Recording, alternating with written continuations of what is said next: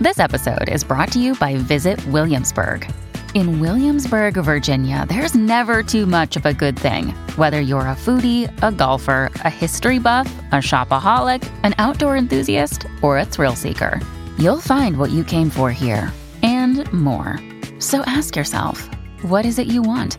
Discover Williamsburg and plan your trip at visitwilliamsburg.com.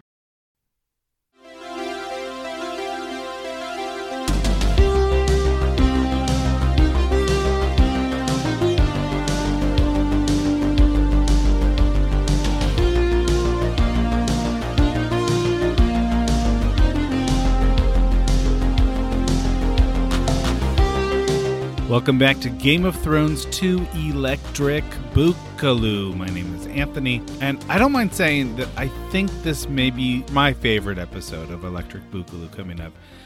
It's got everything that I like about doing this project. I really like narrowing the scope and really looking at the minutia of the text at times and then widening the scope to see big picture stuff. Like bringing in meta conversations from time to time. This episode includes Jan Doolittle Wilson. She's one of my favorite conversation partners just to narrow in on particular details. Jan is a expert on gender studies and disability studies, and she teaches classes on Game of Thrones at the University of Tulsa. You get to hear Steve's shock and awe over the purple wedding. It totally took him by surprise, and I got to experience that episode anew through his eyes, which is always fun. And I do a little bit of meta conversation. So without further ado, here is Jan Doolittle Wilson.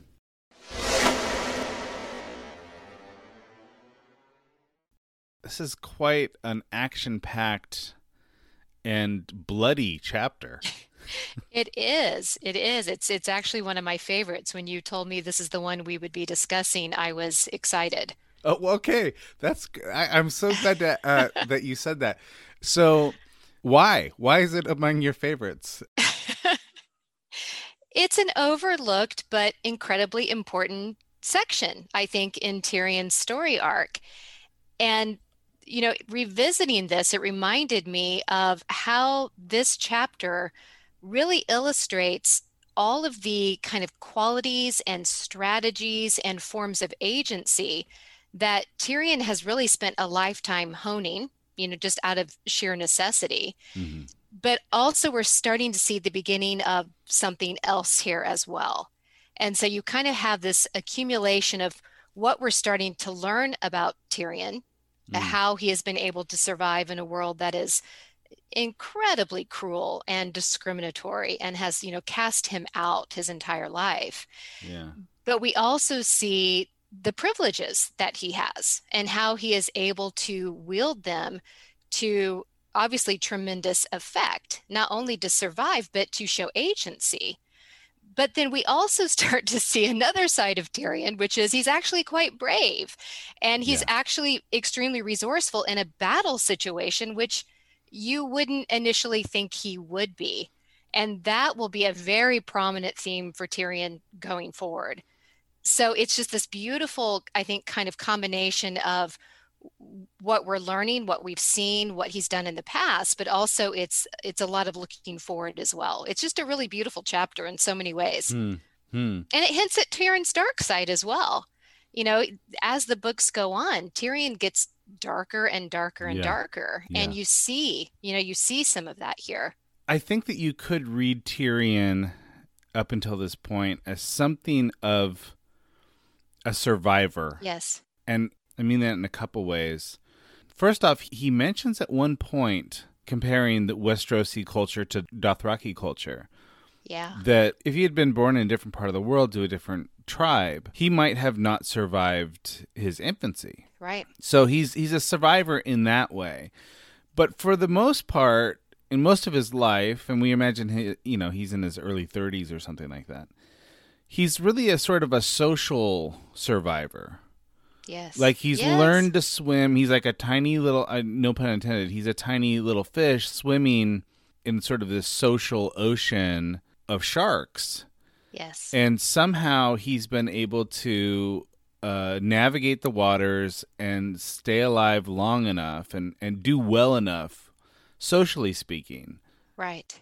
But at this point, I don't think he's ever experienced anything like this in his life, where he actually, he's actually like a lot of his p- privileges are stripped de- pretty bare. Yeah. He still yeah. has his wit, he still has his social education, but right. he's never been asked to survive like this before. Exactly. And so that's again where we see him employing the strategies that have always worked for him. And some do.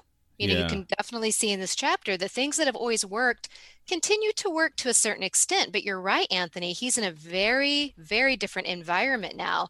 And so some of what has worked before simply doesn't work now.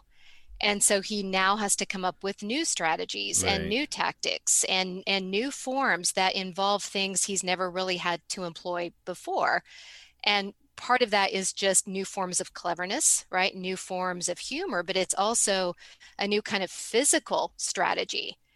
And, you know, even for somebody with all of Tyrion's privileges and advantages, which we can talk about, the fact is that, you know, this world is extremely hostile to anyone living in it. You know, it's it's not a forgiving environment. And so even somebody like Tyrion, who was born to wealth and privilege and nobility, you know, just existing in this world has a series of challenges that are really accentuated, I think, given the different environments that he's in and that that people in general are in. And you really see that in this chapter. So, you know, I think your your point is very valid. And that's part of the reason I love the chapter because you're right, we now see him in this completely new environment where he does have to come up with new strategy survival. Yeah. His wit and I guess social education is being tested Tested. in a Mhm. way that it's never been tested before.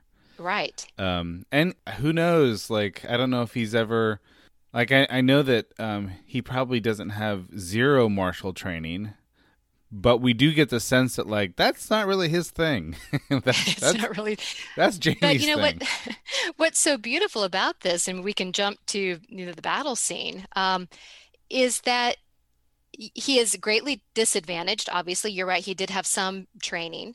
Um, just as a child of nobility, he would have had some training Right. at, at arms. Um, and I, there's a section in the book where he refers to um, he had some tumbling training. That's right. And of course, his father, you know, cuts that off. But how how um, useful I think that tumbling training becomes because he is able to use his short stature hmm and the fact that nobody expects anything of him physically to huge advantage here.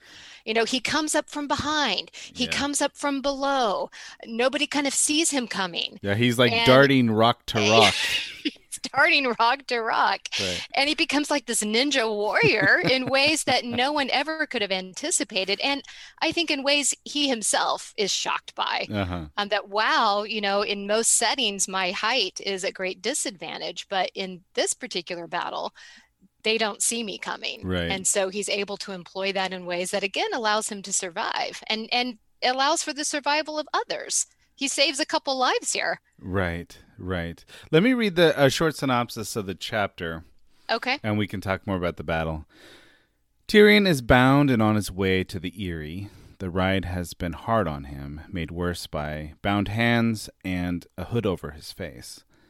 He hits a low point when one of Catelyn's men butchers his horse for meat.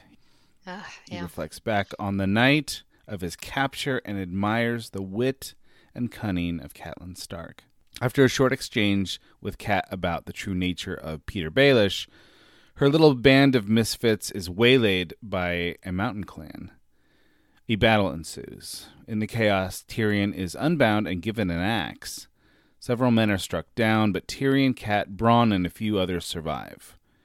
For fear of a second wave of the battle, the group presses upward into the Vale, leaving several men unburied on the side of the road. So, uh, Jan Wilson, do you want to talk about a character, a theme, a plot point, or shall you and I climb the ladder of chaos? Well, I thought it would be interesting to talk about these various strategies because, again, you know, the thing I love about the chapter is you see almost all of them um, being being employed here. And so we could kind of break down, you know, what these strategies are, how Tyrion variously uses them, both in the chapter yeah. and, you know, kind of as a whole throughout his arc. Um, because I think it's so interesting to to first start with this idea of privilege. Sure. Right. I mean, it, no one is, you know, completely kind of on the side of privilege. No one's completely on the side of oppression. We all occupy various mm-hmm. locations within these systems. And I think that you can see, first of all, that Tyrion has always, this is kind of his default setting, right? I'm a Lannister. Mm-hmm. Uh, my father is the most powerful lord in the kingdom. Um, and so you better treat me well. Right. Plus, if that fails, I have money. And so, you know, you constantly see him falling back on this, which again has worked pretty well. Kind of looking around into the sellswords and saying, you know what, my father might reward the man who brings him certain information about my capture. Wink, wink. yes, he does. He does. He does it in two ways, right? So on the one hand, let me try this. Let me try the carrot. Sure. Right. So he'll say, you know, in the previous scene where he's at the tavern and he's first abducted by Cat oh, my father would be very interested, right. like you just said, Anthony, he'd be very interested to know uh, any information or perhaps, you know, someone who aids me might be rewarded mm-hmm. handsomely. When that fails, of course, then he goes to the stick. Well, you know, my father is the most powerful uh-huh. lord in the kingdom and a very vengeful person, by the way, uh, will do anything to defend the honor of his house. So, you know, he's coming for me and so he shifts back and forth between those two kind of positions yeah. constantly uh, throughout the book and and certainly you know you see hints of that in this particular storyline as well as as the chapter itself. And that again has worked pretty well for him. Doesn't work quite so well in this particular chapter. Um, they're a little more influenced by what cat is telling them mm-hmm. um, you know, by her family name and the loyalty that they feel to to her family, and uh, certainly the reward they're hoping for when they get to the Vale. So it, it's not quite there, but he's he's laying the groundwork. Right. He's kind of reeling them. Yeah. In. So he leans on that sort of he he leans on not just his wealth, but the reputation of his wealth, right? Yes. But in addition yes. to that, he's also, you know, his social education has also given him enough sense to know to tell one of his guardsmen to put down his sword. Like they're in the inn, and um, yes. I think it may be Jyck. I forget which one it was, but one of his guardsmen unsheaths his sword when there are twelve men trying trying to, and basically he says, "Our gracious host has asked us." To put away our swords, let's let's go ahead and do that um, out of courtesy, yeah. and it, it's his way of saying to Catelyn, "You've got me, and I don't want to die." right?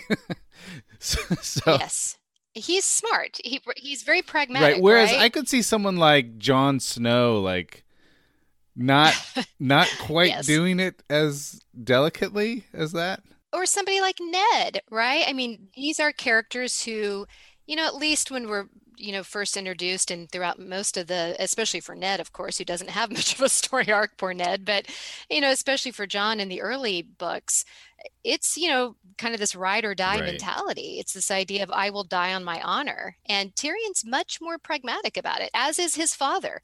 You know tywin how long did yeah. he hold back you know before sending his troops to king's landing um you know in the in the battle for the throne? Um he was waiting to see who would win. that's right. And Tyrion, I think, is exactly the same way. He he certainly has maybe more nobility than his father in terms of his motivations, but he's extremely practical. And he also gets what I found really interesting in rereading the chapter. He also despite his maybe more noble intentions, he has inherited his family's desire for revenge. he can be very vengeful. Yeah. I love the part where he is memorizing the names of his captors. Yeah, because he's going to have to pay them back. He will pay. It, it's kind of a hint of, of Arya, right? Uh-huh. I'm going to say their names every night. Mm-hmm. And that way I'll be sure to reward them. And of course, in this sense, it doesn't mean monetary reward mm-hmm. it means vengeance That's which right. i thought is an early hint at you know what we will see later in the books from tyrion right so i want to ask you a question and I mean, I'm sure this this could go any number of places, but I don't know what your answer will be to this. Okay. I'm going to read this. Um, After that, things ran together. The dawn was full of shouts and screams and heavy with the scent of blood, and the world had turned to chaos. Arrows hissed past his ear and clattered off rocks. He saw Bronn on horse, fighting with a sword in each hand. Tyrion kept on the fringes of the fight, sliding from rock to rock, darting out of the shadows to hew at the legs of passing horses. All right, just a quick observation and then to my question. We're almost at the midway of this book, and I don't think we've seen sort of a medieval battle scene yet. Yeah. And so this is sort of Martin finally throwing a little bit of blood and action into this adventure story, right? yeah. Um, and he's pretty good at it. yes. Um, so far, this book has been about intrigue and dialogue and characters' motives and uh, you know uh, conflicting contexts and whatnot, um, and humor at times. But we haven't seen Martin do this in the book yet. right. All right, so here's my question to you. As I read this, how much should I care about authorial intent? Mm. You know, back when I was in university in the 90s, it was sort of hit into my head that that this business about like studying the life of the author and trying to divine the mind of the author Yeah. is is sort of a fool's errand. What we should be doing is sort of exploring the life of the text. yeah. And, you know, so uh, it's been a long time since those days. so I'm wondering, let's say we're sitting in your classroom, you know, and I'm wondering, uh, you know, should I care about the author's intent? What sort of advice would you give me? Can I ask you a question before I answer? hmm Why did you select that particular passage as a way of opening hmm this conversation? Because I think Martin is something of a pacifist. Mm. And I think that he has this view of warfare that it is chaos, that it is it's it's foolish.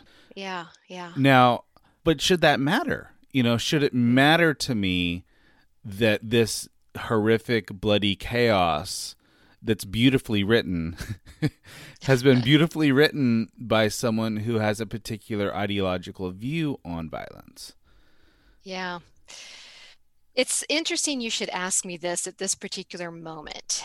Um, if I could do a little bit of a, it's not a non sequitur, it's more of a segue, and then I'll, I'll come Uh-huh, back. uh-huh. Um, I am getting ready to teach for the fifth time, I believe, um, a course on Harry Potter. Uh-huh. Okay. Um, I am heavily involved right now in kind of revamping the course and um, gathering new materials, especially in light of uh, some of the the new revelations we have about J.K. Rowling. Mm-hmm. And so, you know, you, I'm sure, are aware. Probably most people listening to this are aware of um, some of the troubling tweets that she sent out and, and some of the um, opinion pieces that she published last year Mhm. um, that were very hurtful and, and offensive to to many people, but particularly those in the transgender community. Right. So, without going into a long tangent about that, I am sort of not struggling, but but kind of deliberating over how to um, use this um, controversy as a way of talking about what you just raised this idea of authorial intent. How much should the author's intent, the author's um, you know, hand on the page matter to us as readers? Can we ever separate the author from the creation?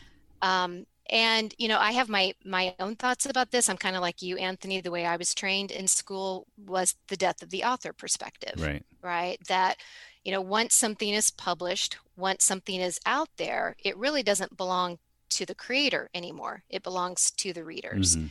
And the beauty of a story like Game of Thrones or Harry Potter or anything that has become so popular, I think one huge reason for that popularity is because readers can make of it what they want. They can build their own interpretations and stories and fantasies or, or interpretations in whatever way um, is suitable to their own subject position mm-hmm. uh, to where they are in life, how that changes over the course of your life as a reader. When I first started teaching those books, uh, the first class I taught on Harry Potter was back in 2010. And so the students I was teaching in that generation, they had grown up with Harry Potter. They were the same age as Harry Potter. They went to the midnight, yeah. you know, screenings. They they mm-hmm. went to the bookstore to get their books. They went in costume. When the last Harry Potter book came out, I had so many students say to me, I felt like my childhood just ended. Right. That this this coming of age moment is just gone. Yeah. It's it's over. But the students I teach now, which is kind of scary to think about, you know, these students were born in the early aughts. Yeah. they were born, I mean, they were babies when Harry Potter was ending. Mm-hmm. And so they have just a very different relationship to it. And they also have a very different relationship to issues of social justice. That's right. And diversity and in- inclusivity. And, you know, the way in which they interpret these books is going to be so different than how that earlier generation, you know, from yeah. how that earlier generation. So that's a big tangent and a, and a way of saying I tend to fall much more on the side of it's really what the reader brings to it. It's it's interesting. I'm an historian by heart, mm-hmm. by training. It's fascinating to look at Martin and his, you know, background and his beliefs and his process of writing the books, where he was, how he feels about, you know, the filmic adaptations. I love that stuff. I love reading that stuff. Mm-hmm. But ultimately, why I enjoy these stories why I keep coming back to these stories and revisiting these stories is because of what I bring to them as a reader. Mm. And how each time I revisit, you know, just you and I in, in preparing for the podcast today, every time I revisit these stories, I see something new mm-hmm, in them mm-hmm. and I find new interpretations because I've changed. I'm at a different place in, in my life journey or my education or, you know, how I think about the world or what's happening in the world. Some of the things are the same, but I see such different things every single time. And for me, that's the best part of it. Mm. That's the most important, I think, part of it, as opposed to, well, what did the author mean? What did the author mm. think? What was the author's intent? That's interesting, but yeah. it's not the most interesting thing for me. What do you think? Yeah, no, I'm glad that I'm curious. I didn't think we'd be talking about Harry Potter today, but it's. A, I, I'm sorry, I didn't mean. no, it's it's fantastic. Harry Potter is on my brain right yeah. now. So uh, my daughter is 17, and she was an early reader. Yeah. And her child, a lot of her childhood was spent moving place to place because I was an adjunct professor, and I would just we we were all over the country. Sure. Um, and every time we would move, she would reread Harry Potter. Oh, wow. It was almost like my friends are gone, but I still have Harry and Hermione and Ron, oh, wow. right? So it was like wow. this this bastion of comfort for her. Sure. And it was it was like clockwork. It's like, okay, we've been here 18 months, let's move again, you know, that kind of thing and then yeah. she would jump into those books again. And it hurt in her childhood she read through those books seven times. Wow. Um i should invite her to come speak in my class. oh yeah. Um so for her and she you know as a child she doesn't have the benefit of like you know a, a, university english class where we talk about the death of the author. What would that even mean to you know seven, a seven year old right? Right. Um so it was t- for her with her sort of her generation's progressive sensibilities i think it was painful for her to realize j.k rowling who was so important to her is a flawed person you know yeah. and yeah. you know that i guess that shouldn't come as any surprise to anyone like um that people are ideologically different in ways that that are painful to us right um right but and that's part of that process of you know discovery and growing up and i mean that's a major mm-hmm. theme of harry potter his idols fall. Right. You know like you said with your daughter that has meant so much to her and has marked so many stages of her life and has provided solace and comfort at times when she needed that. And are we going to let somebody like rowling take that away? Yeah. Um, and I'm not saying one perspective is wrong or one's better. I'm just saying it's it's fascinating to kind of step back and and look at how you know different people are responding yeah. to it. Now I will. I have a little confession to make here. I know all of the the good and sound arguments yeah. for the life of the text over and against the intention of the author. Yeah. But I can never turn my brain off. right. I'm never able to not wonder somewhere in the back of my mind, you know, what what what is it like for a pacifist to write a passage like this? Yeah. So anyway, I guess the I, I guess the issue for me is there's part of me that can't stop wondering about those things, even though I know it's probably not beneficial for me to do that. Um, but I think it is. You know, what you just said, I think illustrates that. As painful as it is to recognize that those we've admired and whose whose works we love are deeply flawed human beings, that in itself is is a useful thing to know and to learn from. Mm. Despite how horrible it can be, well, and how I'm, disillusioning it can be. I'm glad this has been such a rich conversation. I, I really did want to ask you that question because it very well could be that the tendency to I, I, I, hate the I hate the term cancel culture. I hate it. Yeah. Uh, but there is a tendency to withhold forgiveness from people who have made really horrific missteps. Yeah. Yeah. And yet I think that that does stand that tendency, that sort of zero tolerance tendency does stand in tension with the idea that authorial intent it's not where the interesting parts of the conversation are. And these are conversations we usually only have within academia. And I'm right. I'm interested in seeing how this plays out now in the wider culture. And I think it does relate to this idea of, of canceling somebody and what do we mean when we say we're canceling and mm-hmm. what kinds of, of, of dialogue is taking place on a social media platform where there really is no room for nuance. Mm-hmm. There's really no room for, for the most part, meaningful, intense, complicated dialogue about these issues. Mm-hmm. And that's another whole, you know, conversation. But um, you know, you, you took us down this path. Anthony. I know I, I did. there's so many. there's so many rich directions we could go. Um, but going back to your point about the battle scene, you know, I've got this page open in in my edition here, and you're on to something. If we want to go back to this idea of intent, it is interesting to look at how Martin doesn't shy away from just how horrific battles are and how bloody they mm-hmm. are and just you know the the opening up of bodies and wounds and you know at one point tyrion's entire nose is lopped off in battle right. and you know certainly the the filmic version of Game of Thrones gives us a lot of gore and bloodshed, but not to the extent that you see it, especially with our heroes, you know, like Tyrion. Mm-hmm. Um, you don't see it to the extent that you see it in, in the text. Well, in addition to that, and this is maybe where the life of the text is more helpful to us, Tyrion acts heroically.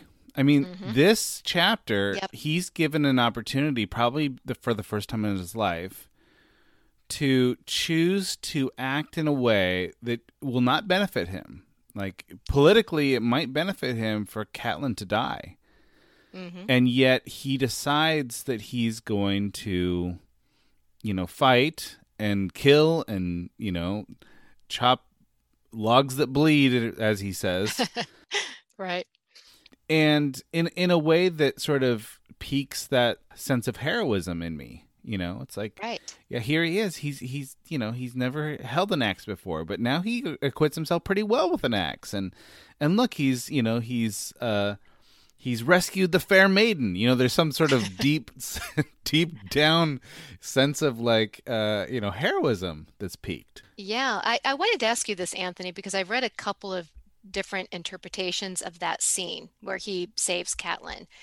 And by the way, what an interesting bit of foreshadowing here when Catelyn Stark stepped up behind the man who attacked her and opened his throat. Right? I thought, ooh, we're going to see that again.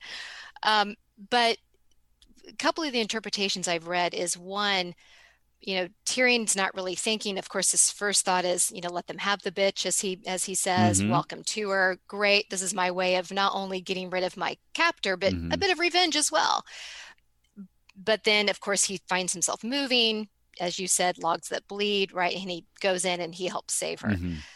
um, does he do it because he's a good person? That instinct kicks in. I'm not going to let somebody be butchered if i can do something to, to prevent it. Or is he still thinking in terms of self-interest mm-hmm, right? Mm. that okay if, if Catelyn dies i'm left out here in, in the wild.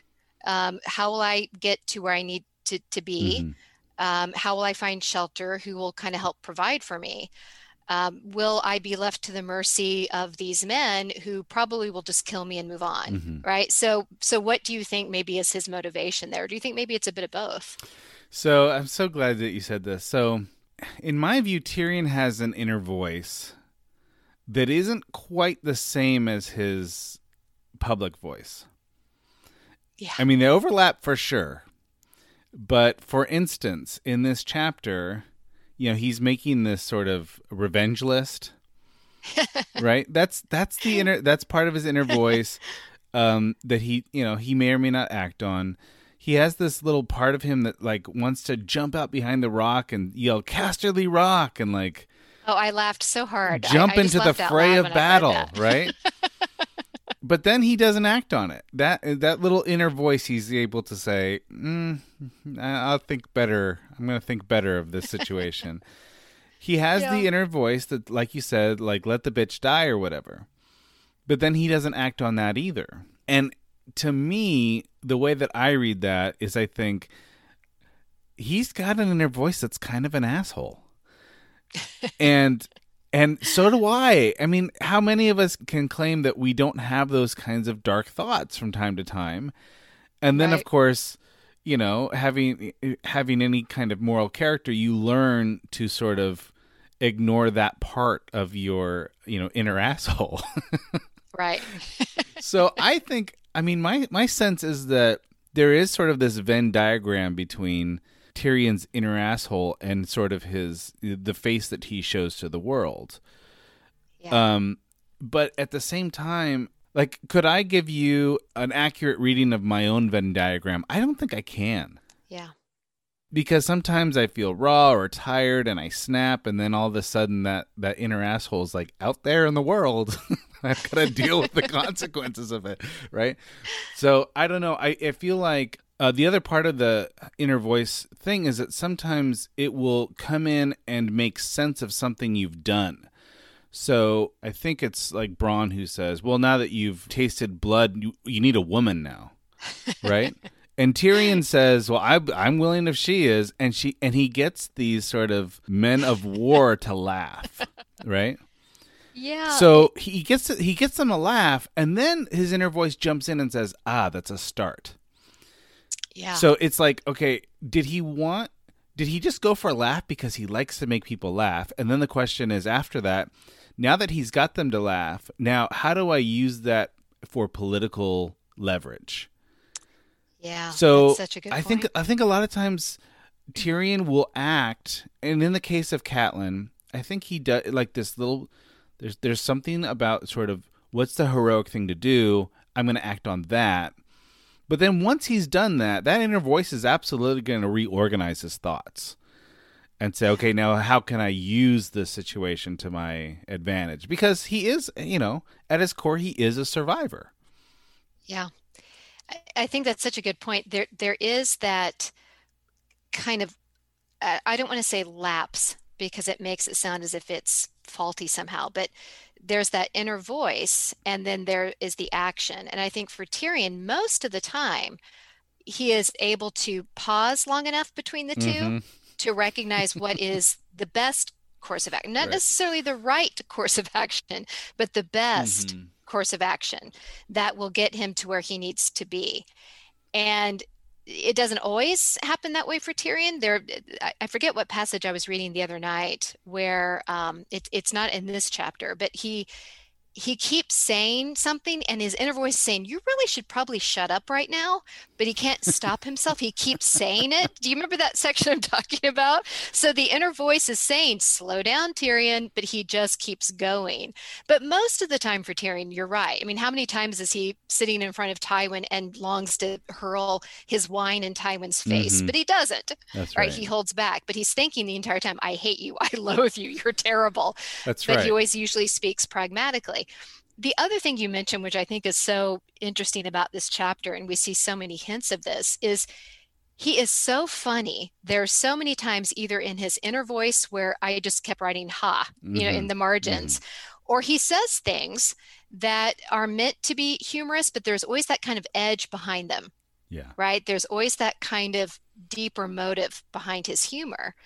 And so he has gotten very used to either using humor as a way of calling out how he's being treated, right? Mm-hmm. The discrimination that he constantly faces.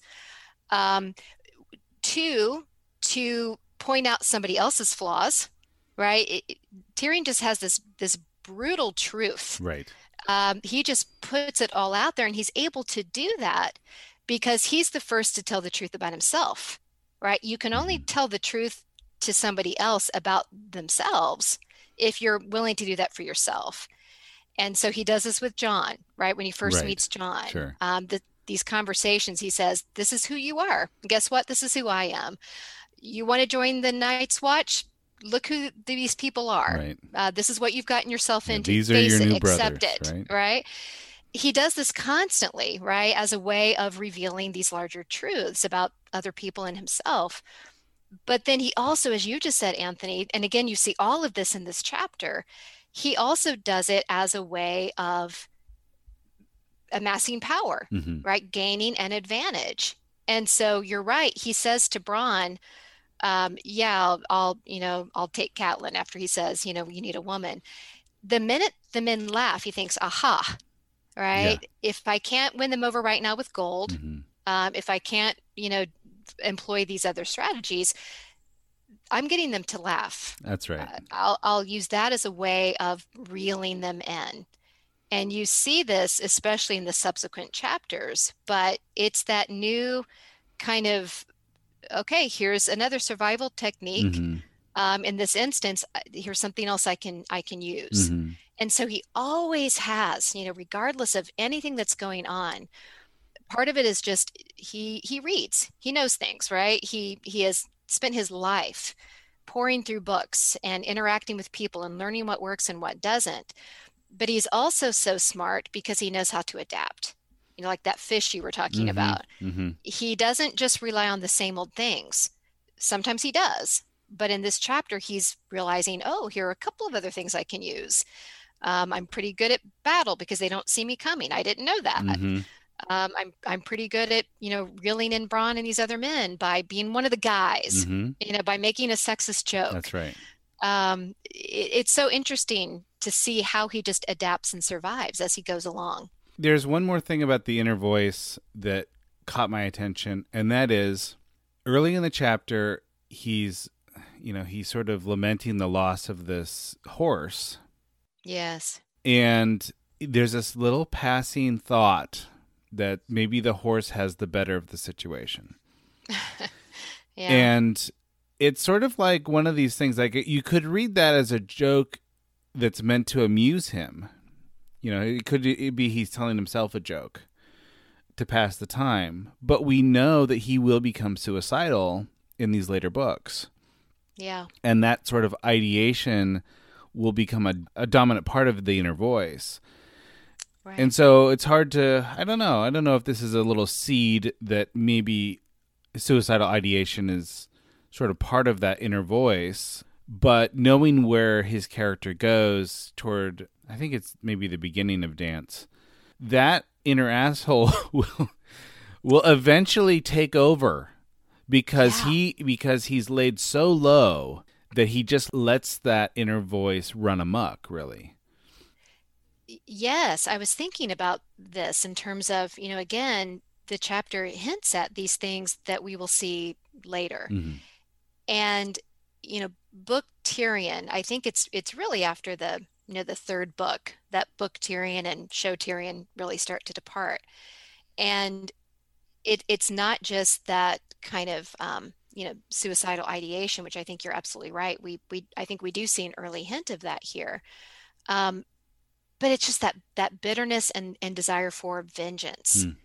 It, only if you're a book reader do you really get that from Tyrion. How dark mm. you know Tyrion gets, and I was struck with this the other night. You know, I, I mentioned earlier in our conversation about how it's funny um, his his list of you know his, his enemies list. Right. I laughed out loud again when I you know read about him just sitting there and memorizing the names and thinking about how he they would be mm-hmm. handsomely rewarded someday. But that's a hint at that darker nature that comes out later when I, I think have you read i don't i don't maybe i should say spoiler alert i don't know how many uh, people listening to this will have read the little excerpt from winds of winter but we know that he is off to find Daenerys, right, mm-hmm. toward the mm-hmm. end of his story mm-hmm. arc. And you can take anything out, Anthony, that I'm going to say that you don't want me to say, but yeah, no, I, I, I spoilers are welcomed on this. Okay. Yeah.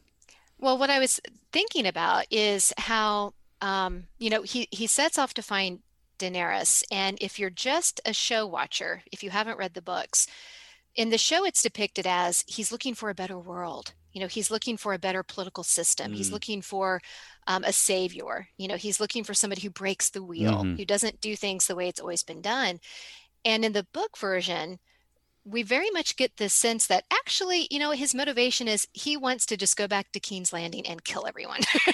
right. He wants to go after those who have humiliated him, who have taunted him, who have treated him terribly um, who have reduced him to what he is. You know, he's even angry at Jaime at that point. Um, he is looking for vengeance, mm-hmm. and you you really get that kind of darker aspect to his nature, um, not only in terms of his attitude and his demeanor and, and his that inner voice that leads us to that conclusion, but in in the very language that he uses. And so it's going to be really interesting to see mm-hmm. where we go I think George at one point even described Tyrion as the villain of the story, did he not? And here we go back to author's intent, right? right? Huh. Are we meant to understand that Tyrion's our villain because George said it that he is?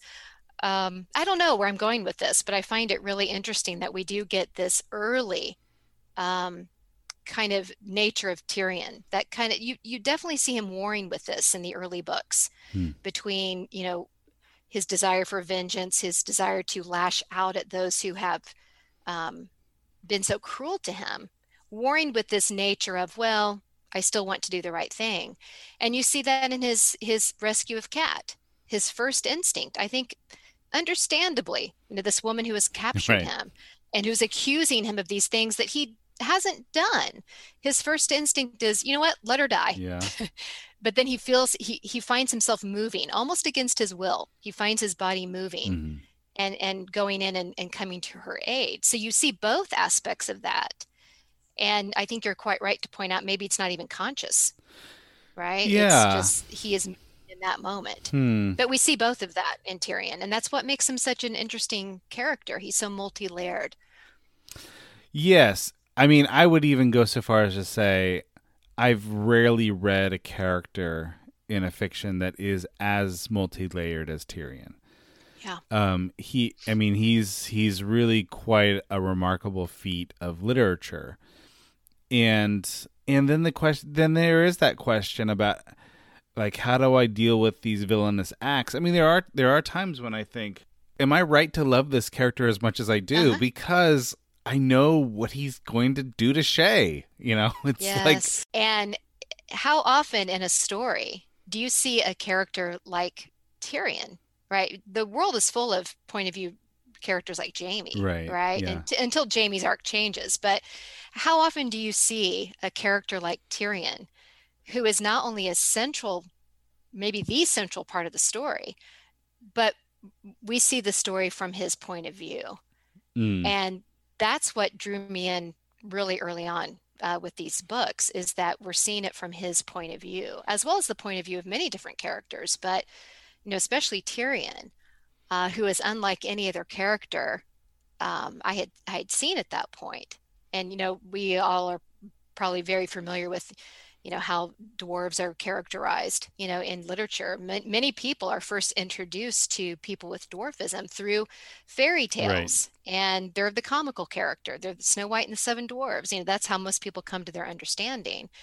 And you know tyrion doesn't fit that mold.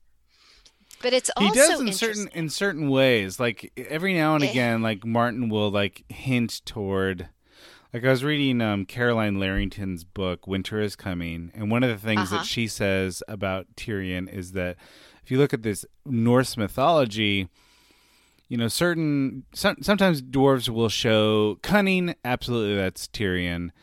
Um, mm-hmm. So a sort of uh, ingenuity when it comes to craft. So he he's able to make a saddle for Bran. So that's part of his talent.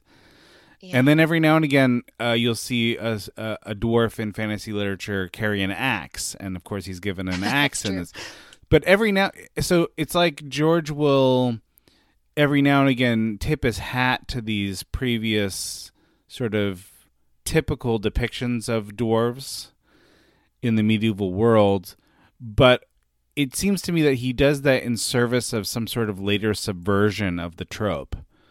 Yeah, um, I think that's very well put. So I don't know. I found that I found and that. again, it's from Tyrion's point of view, right? Yes. Why is Tyrion wielding an axe? Because he's in battle and has to survive, and and look at how he wields it. I, I think you're absolutely right. I think there are intentional references to these very common tropes that we see again and again and yeah. again, but they're used in ways that are so different um, from what we've typically seen, and again from the point of view of the actual character which is is pretty unique, especially for the time he was writing.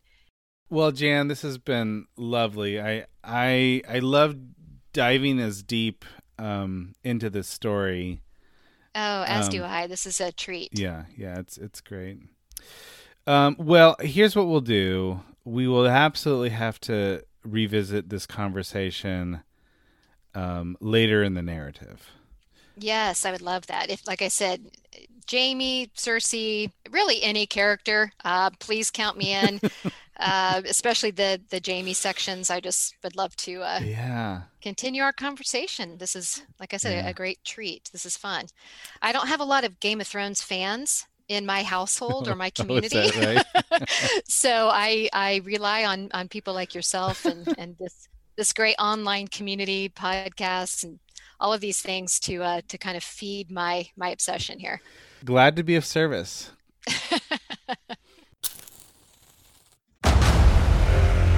Discover why critics are calling Kingdom of the Planet of the Apes the best film of the franchise. What a wonderful day! It's a jaw dropping spectacle that demands to be seen on the biggest screen possible.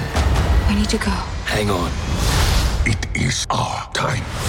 Kingdom of the Planet of the Apes. Now playing only in theaters. Rated PG 13. Some material may be inappropriate for children under 13. When you need mealtime inspiration, it's worth shopping Kroger, where you'll find over 30,000 mouthwatering choices that excite your inner foodie. And no matter what tasty choice you make, you'll enjoy our everyday low prices, plus extra ways to save, like digital coupons worth over $600 each week. You can also save up to $1 off per gallon at the pump with fuel points. More savings and more inspiring flavors make shopping Kroger worth it every time. Kroger, fresh for everyone. Fuel restrictions apply. And now Steve and I covered The Lion and the Rose. This is the famous Purple Wedding episode. So that's going to dominate this conversation. But elsewhere in this episode, Mel and Shireen end up having that famous faith conversation. And Tyrion tries to get Shae out of town. And Joffrey brings in the play of The War of Five Kings that includes the dwarf actors. And of course, we know what happens to Joffrey in the end. Here is comic Steve Osborne. Steve, he was just too beautiful to last. he died doing what he loves. Grossing me out. just being a total shit to everybody. Oh my gosh. uh yeah, man, I was uh I was not ready. Last night uh when you said I'm blowing past, I'm going into going to episode 2, I thought, "Oh boy." I had no idea what I was getting into, man. and I couldn't say anything. It's not like no, I I know. say. Well, So- well, it was it was kind of nice because, uh, you know, with the red wedding, I knew the red wedding was a big deal, right? So I knew as it was coming that it was going to be a big deal, I, and so I was braced. So this was great to just have like just a nice, solid, visceral, like what the what now? Oh Yeah. my god, so gross. Because I'm like, well, maybe he's gonna be okay. and then I was like, ah. Uh, he just, yeah, talk about a transformation of someone's face. Yeah. Well, and all, it, what's fascinating too is because eh, I mean that episode was a relentless Joffrey episode of just him being so like, God, fucking hate this guy. you know? Oh my God, how do you? And then they just kill him, and you're like, whoa, what? We've talked a lot about the way that they've structured these seasons, right? So this seems like an episode nine. For right? sure. Yeah. I mean, this is a big. I mean, it could be nine or ten, right? Or like what I would say is this would be the nine. 10 would be whatever the aftermath is with Mhm. Tyrion, and then you leave off with some sort of a cliffhanger for his fate, right? Like, Well, yeah. So I think the idea is that, okay, we've got sort of a rule of three going on. Like everyone's expecting episode nine to be the big thing. right. So to throw this at us, like episode two, that, I mean, right there, like you said, you weren't ready for it. Really, no one was ready for it. even when it was happening i wasn't right i wasn't thinking like i'm like i thought okay maybe he's just choking and, and or maybe he is mildly poisoned and they're able to deal with it right like i mean Yeah, yeah, yeah. and then now that like sets up this whole notion of like oh well he's in danger and but no Well, they also set up this budding conflict between Joffrey and Jaime. right where Joffrey's just totally ridiculing Jaime and Jaime's just taking it and you just know like that's your dad, dude. Like, Right. that's your dad. Not only is he your dad, but he could straight murder you. right yeah and so, you're sort yeah. of like that's building and you're thinking, well that's that's getting juicy. And yeah so you're thinking nope, long term Yeah. done no not at all not even a little all over. So yeah, so tell me your, you know, I I want to hear your do you miss Joffrey? I know that you miss Joffrey. I do. I mean, I don't miss looking at him, but but for all the things we just talked about, like Joffrey is, is in many ways the necessary evil, right? I mean, the same way that Robb would have been perceived as the necessary good. Um, Joffrey is the fly in the ointment. Like it just complicates everything because that's one of the things that's the most fascinating about Joffrey is, you know, sure he's impetuous, he's naive, he's homicidal, he's all these things, um, and he's the king and that's what makes it so fascinating is because you have all these other better players you have the tywins you have the jaimes you have the tyrions uh, you have anybody e- even cersei for that matter but they're all just you're playing with you know as like in, in lost wet dynamite you know it could go off at any Mhm. time and then and then you're beholden to it right i mean and that's the whole sequence is that nobody can do anything when he's up there just tormenting Tyrion, and nobody likes it. Like, I mean, maybe Cersei, but like nobody really likes it because it's it's oh, it's totally uncomfortable. well, it's everybody. uncomfortable, and it's sending it, the message it sends is not like I mean, like Margaery's trying to kind of rehabilitate the the position and the perception, right? And so if he's up there just being cruel and at a minimum childish, Mhm. uh, this is not a leader that that worth following and that's the whole thing she's trying to build right she's trying to build a following more than just a leadership in name only. And so so this is undercutting all of that. And it was just relentless his chopping up of the book and then it's the whole cupbearer thing and then he brings out the little play which by the way i mean you know you could do a whole spin-off on those guys. Uh and Well, I'll tell you this: we're not going to do this in the show, so you won't really get this. But in the books, Tyrion ends up with like this traveling road show with this other little person, where he gets reduced to doing that sort of thing. interesting And the show never does that with as a result of what Well, I can't tell you that. oh Steve. okay okay But the show never goes that direction with Tyrion. interesting Um, and so he kind of, in the books at least, he gets to see what his life would look like, you know, growing up without any prestige. Gotcha. All right. So before we move on, what was Heather's reaction? She's similar to mine. I mean, she's just like, could we pan away from the face? like I the face, it was like there was like a good like it felt like solid three hours It- on the face. yeah, it felt like an entire commercial for that face. uh, all right, so Tyrion picks up the the cup. He's Mm-hmm. clearly holding the cup. He was officially his cup bearer. Yeah, Pronounced is- by. Joffrey. And I'm seeing this whole like setup, and this is where I get a little bit like, ah, guys, Okay, all right. However, all right, so I, let's just call it out. Tyrion's the one guy who didn't do this, right? He's like Yeah. the, the only person. Like everyone else there probably has a motive for killing Joffrey, except for maybe Cersei or whatever. right? But you almost kind of feel like, like you're really not sure what Cersei would be willing to do. Right, especially after she's her- just she's having this whole breakdown in this episode. This is one of those like who done it, but you know who is not going to be the murderer is the first person that everyone suspects, right? Right. And watching the whole thing go down, there was such a reluctance to give him a cup. Why would he? Right. You, he would have jumped right into the situation had this been premeditated, and it would have to have been premeditated. That's the thing, right? Yeah, but the thing is about this is that people don't really care about forensics in this world. That's fair. people care about like, well, who can we kill him and it How do we? not come closure. back on us? It's closure, whether it's right or wrong. It's just move on to the next thing. So let's talk about the possible suspects here.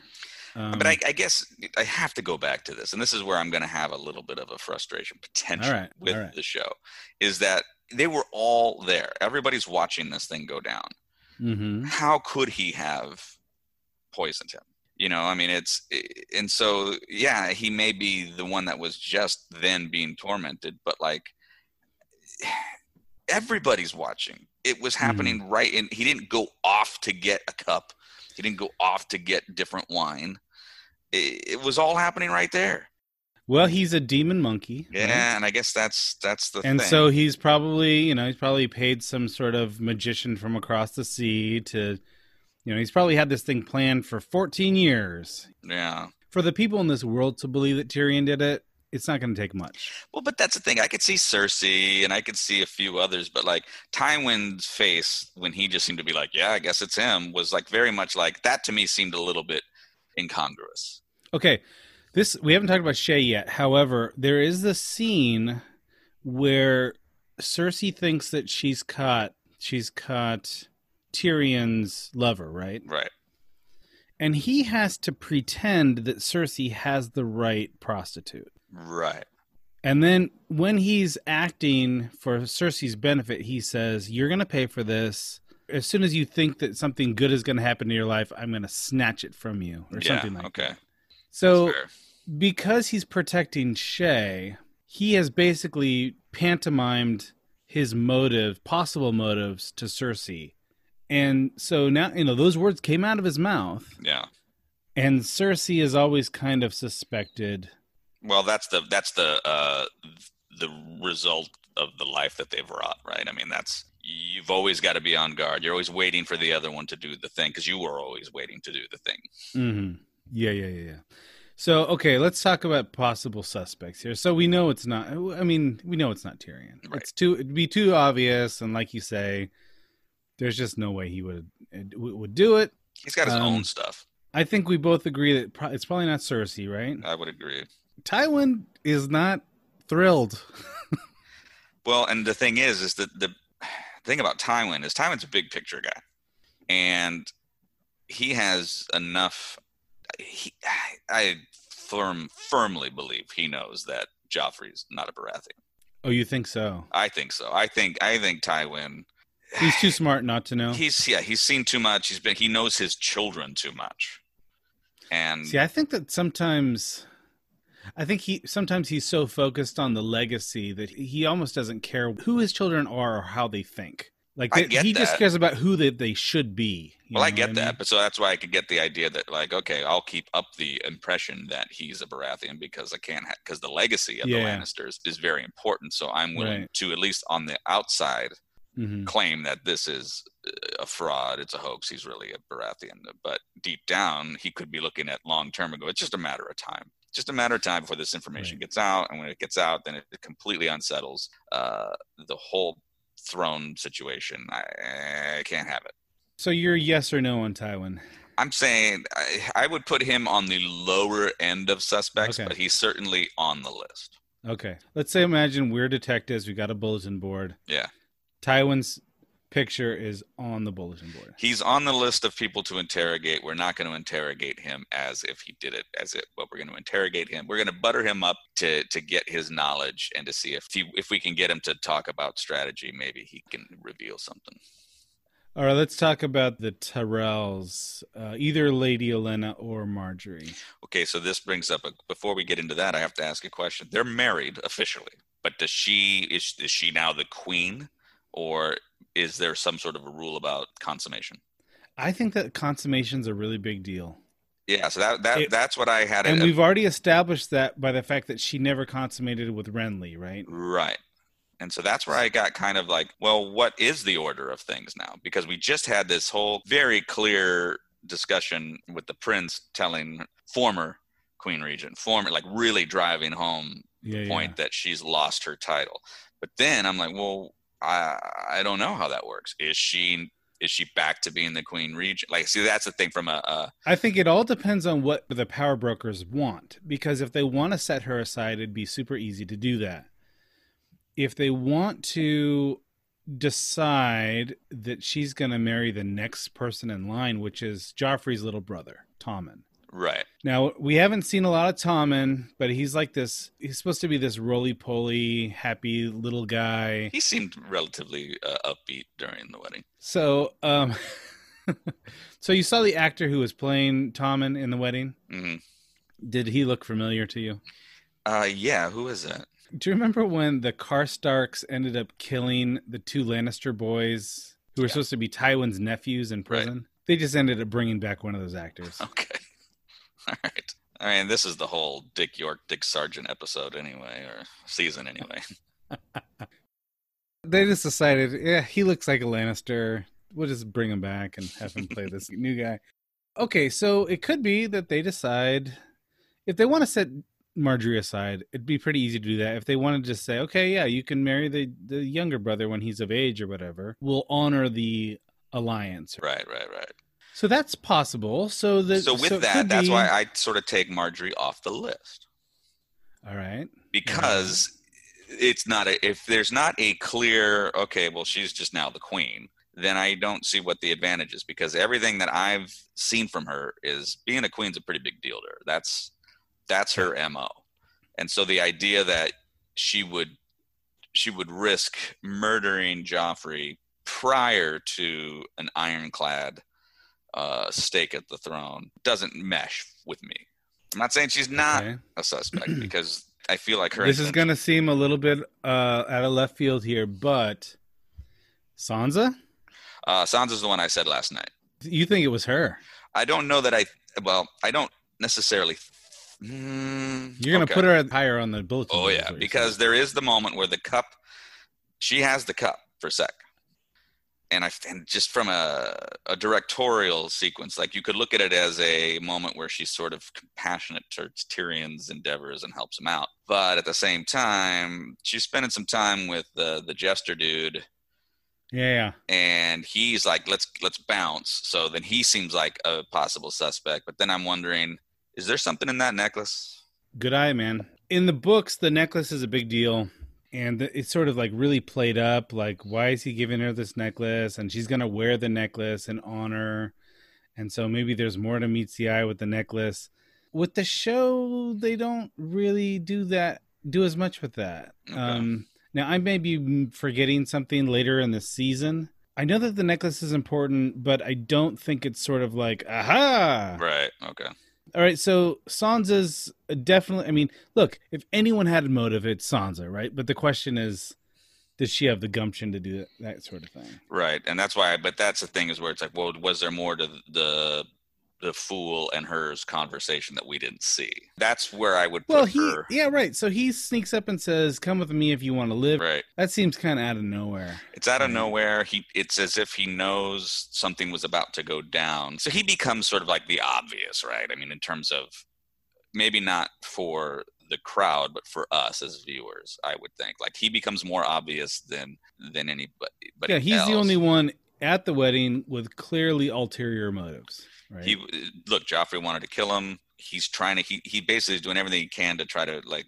let Sansa know, hey, look, it's you. You gave me my life back, but at the same time, this is his life. As long as Yeah. Joffrey is king, this is his life, and it's kind of like it could go at any time. And while I'm here, I'm just here to be humiliated. Um, he could have potential access to things because he's part of the entertainment. You know, well, from a viewer perspective, I'd put him very high on the list. But overall, I kind of feel like Okay, I'm going to bring up one person that's not even in this episode. Littlefinger. Okay. Yeah, we haven't seen Littlefinger in a minute. Haven't seen Littlefinger. We will see him soon. But, I mean, here we have a guy who his motives wouldn't be sort of like, I just can't stand Joffrey and he has to die because he's a monster. Littlefinger would only be doing it if he thought that there would be something to be gained. Right. So, he, I mean, he's he, it's not above him. He would certainly do something like this. Anyone else that should be on the bulletin board? Um, well, the prince. Oh, Oberyn. Yeah. Oberyn Martell. Prince Okay. Oberyn is he's here to complicate things. Yeah, he's going to wreck shop. I mean, he has made it very clear that his he's got he has a debt to repay.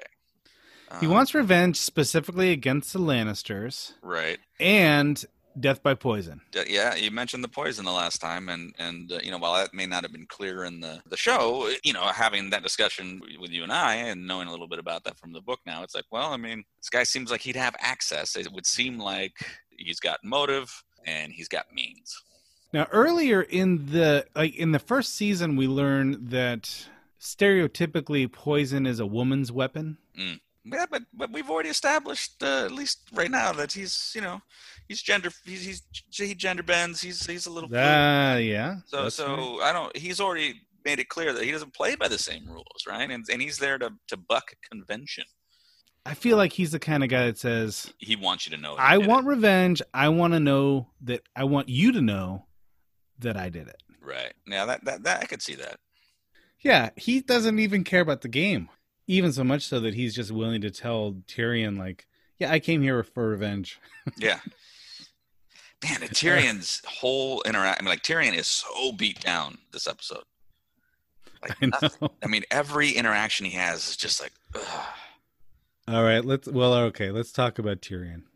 Tyrion and Shae. Tyrion and Shae. yeah. Well, he's genuinely concerned now that that she's they, their relationship has been officially outed. It's been outed, so they're she's- both in danger. Well, and I she's in that- danger of being killed, Yeah, and he, may not be in any more yeah. danger other than just having to have her killed. Or you know, it could be something horrible, like he's forced to kill her. I mean, you don't know what Tywin's capable of. Oh, exactly. And then Cersei, if she's helping pull any of the strings, Yeah. So the best thing for them to do is to run, I think. I think Yeah. the second best thing for them to do is for Tyrion to kind of you know, say this is this is our plan. You're going to go hide. I'm going to meet you at a later date. I can't tell you when or whatever. But what he decides to do is like throw rocks at her like she's a puppy or something like that. And I think that they're both too smart and they both kind of see through what he's doing. right? Like you don't I know that you really love me. I know that you don't really believe the things that you're saying. And this is all bullshit. Well, and that's the thing, right? So he, given their interactions thus far, him just saying, "Look, your life is in danger." He knows she's not leaving, and I don't know if that's just her stubbornness, or if it's because she's in love, or whatever it is.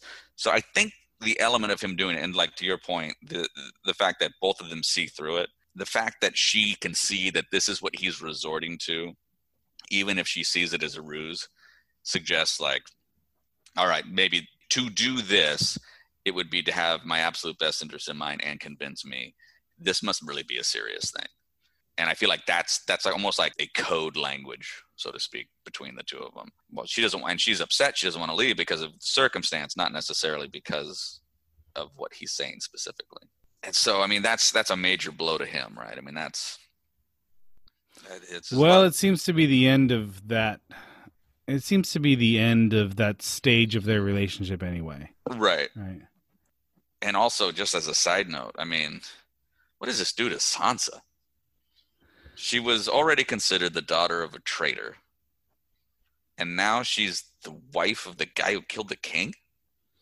And she and she runs, right? So Yeah. if if ever if you know, you look guilty if you run, that sort of thing. Uh so yeah. So she's got problems. Because then it looks like, okay, well, maybe they conspired. And at this point you're thinking, "Oh no, but Dontos will keep her safe." so let's talk about this thing going on with uh, Jon Snow. hmm So he's kind of on trial up north. Yeah. He's got some swagger now, though. okay, good. I'm glad that you're noticing this because I think he was really sort of just disaffected youth before, Right. but he's seen some things, man. He he's been in the back seat of a Cadillac. He killed Qhorin Halfhand. Yeah. He's seen some things. Oh, yeah, exactly. That's amazing how that'll happen. Here's a fun little fact, right? We never watch the uh, opening sequence. Whenever I watch the opening sequence, I keep thinking I should ask Steve if he's still and so and so ye, uh, the last episode i was like uh, let's give this thing a look and heather's like well this is helpful. Yeah, it's a big map. yeah and i'm like yeah. And I want you to know that these th- that it changes. okay so that's that was the question. I, she's like do you think it's changing? I'm like I, I don't know. We've been skipping it. But i'm guessing that it has because then she's like well what's dreadfort? And i'm like i don't know. And then i realized what dreadfort is after Mhm. watching it. And i'm like oh well that's where you know that's that's where I think is. I, I don't know if think Dreadfort's been there the whole time or not. I couldn't tell you. Yeah, I think that in the first couple seasons, it didn't change much. Like it may have added like Craster's Keep Gotcha. a little bit, little bit on, but for the most part, it was all the same.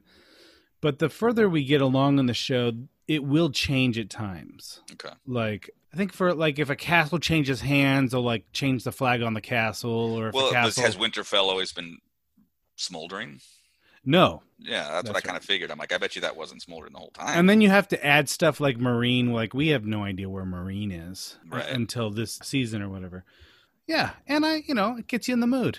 yeah, uh, you know, that's the thing. I'm a mood guy, and so I think we're gonna be watching it now. Um, I think you're fully in, man. I guess so. If I'm watching the opening, You are fully in. This episode is brought to you by Shopify. Whether you're selling a little or a lot, Shopify helps you do your thing, however you cha-ching. From the launch your online shop stage, all the way to the we just hit a million orders stage. No matter what stage you're in, Shopify's there to help you grow. Sign up for a $1 per month trial period at shopify.com slash special offer, all lowercase. That's shopify.com slash special offer. Your brain needs support, and new OLLY Brainy Chews are a delightful way to take care of your cognitive health.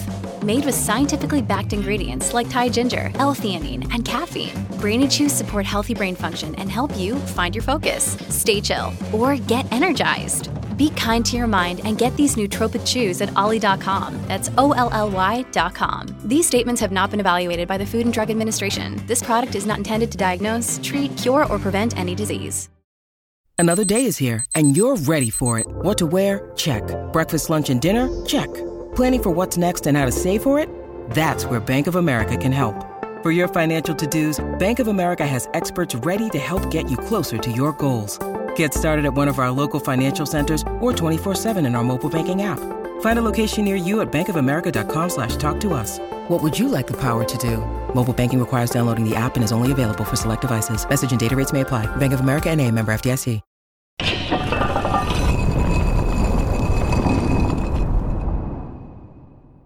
In my conversation with Jan, we talked about Tyrion's suicidal ideation. On this point, I'll read from what Aaron and I wrote in our books Gods of Thrones. Previously, we've discussed Tyrion's belief that he's cursed by the gods. On this point, we write Regardless of whether Tyrion is really cursed, he starts to act like it. He descends into suicidal depression, fixating on the worst moments of his life.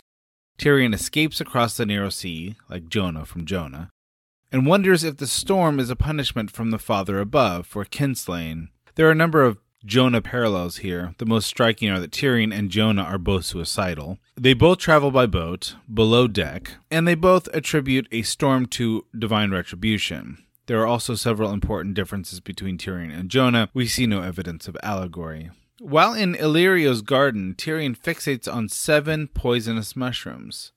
He pockets them, knowing that they would be lethal if eaten. The number seven is significant to him. He thinks the seven, the gods of his birth religion, might be inviting him to end his life. This, of course, is from the first Tyrion chapter in Dance. And I bring that out because when we see Tyrion at his most exposed and vulnerable, he has a complicated theology. He's guilt ridden over his murder of his own father and wonders on the boat whether his father might be sending the storm. He merges the idea of his own father with the archetypal father above, and while drunk, it's a pretty interesting and Freudian conflation between father capital F and father lowercase f. And that's all for this week.